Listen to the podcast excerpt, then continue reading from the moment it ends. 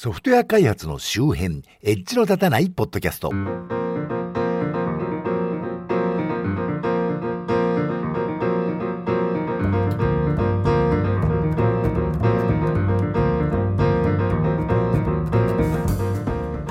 のポッドキャストはソフトウェア開発そのものの話題はそこそこにあまりエッジは聞いていないかもしれないけれどソフトウェア開発と関係あるようなないようなお話をあまり角が立たないようにのんべんだらりんとしていこうという番組です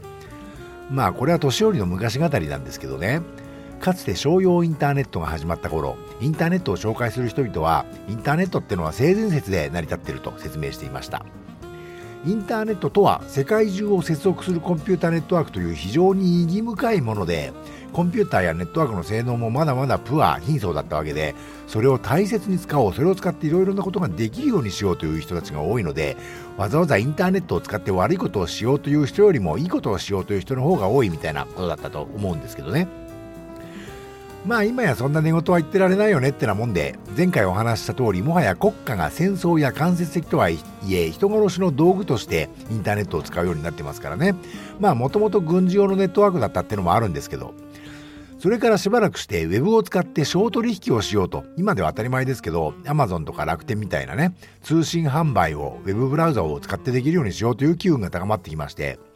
さすがにクレジットカード、その頃からね、アメリカでは買い物にクレジットカードを使うのは当たり前でしたから、クレジットカードの情報を全く何の対策もしないでインターネットを通してやり取りするのは、さすがにまずいんじゃないかと。で、ウェブブラウザに暗号化通信機能が搭載されることになったんですね。当時はネットスケープナビゲーターという、今の Firefox の系統のものですけど、で SSL という暗号化通信が暗号化方式が使われることになったんですけどこの SSL というのはもうね暗号強度が低いってことでもう使われていません。TLS っていうものに変わってますけどね。で SSL アメリカでは暗号鍵のビット長が128ビットだったんですがこれは暗号強度が高いんでアメリカの武器武器輸出規制に引っかかっちゃったんですね。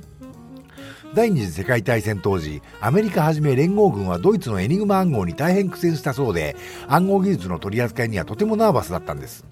この辺りのエニグマ暗号に対して当時はまだコンピューターとは言えないものですが計算機による自動演算で立ち向かったアラン・チューリングという人を描いたベネディクト・カンバーバッチ主演のイミテーションゲームエニグマと天才数学者の秘密という映画はねありましてそれが大変素晴らしいものであのコンピューター関係に興味のある人なら一度は見ておくべきと私は思いますけどね。まあそれは置いといて。そんなわけでアメリカと確かカナダもだったのかな。あの128ビットの暗号鍵を使えるんだけどそれを国外に出してはダメってことで日本をはじめとした外国に対しては40ビットの鍵を使うバージョンが輸出されたんですね。もちろんこの鍵のビット数っていうのは多いけ多ければ多いほどねあの暗号強度が高いわけで今の TLS の鍵って1024ビットとか2048ビットなんで40ビットってのはまあ低いわけなんですよ。でもまあしょうがないってんでねアメリカ国内版と国際版と2つのバージョンのネットスケープナビゲーターが存在していたんですがまあめんどくさいわけですよ2つあるのは。そんなわけでアメリカ国内でも40ビット版が使われるようになっちゃったりしてね。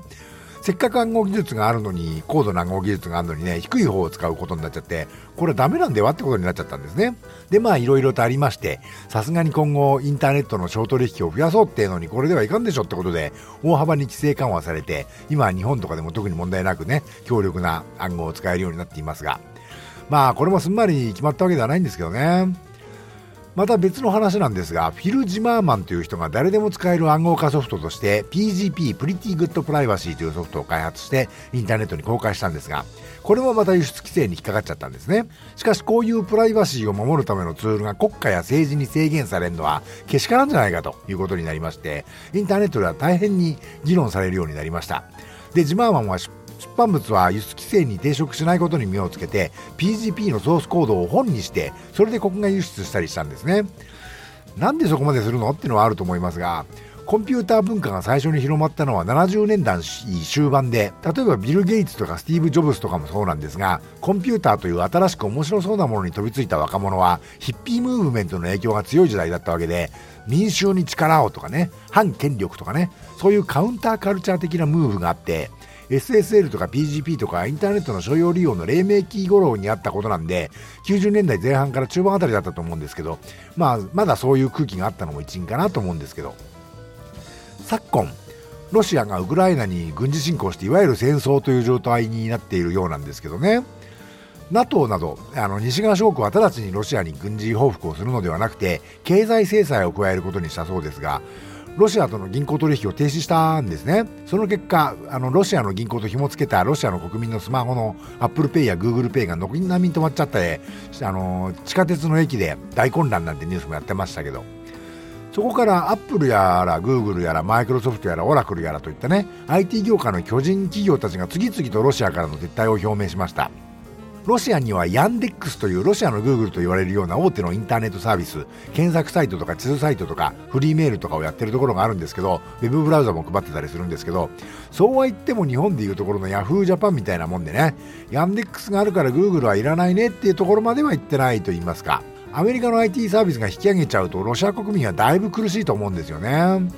ユニクロが当初衣服は生活の必需品ロシアの人々も同様に生活する権利があるって言ってあのロシアでの事業継続を表明したところ SNS はもちろん著名人とかも含めて各界から批判殺到してやっぱりロシアから撤退したなんてこともあったようですけどね。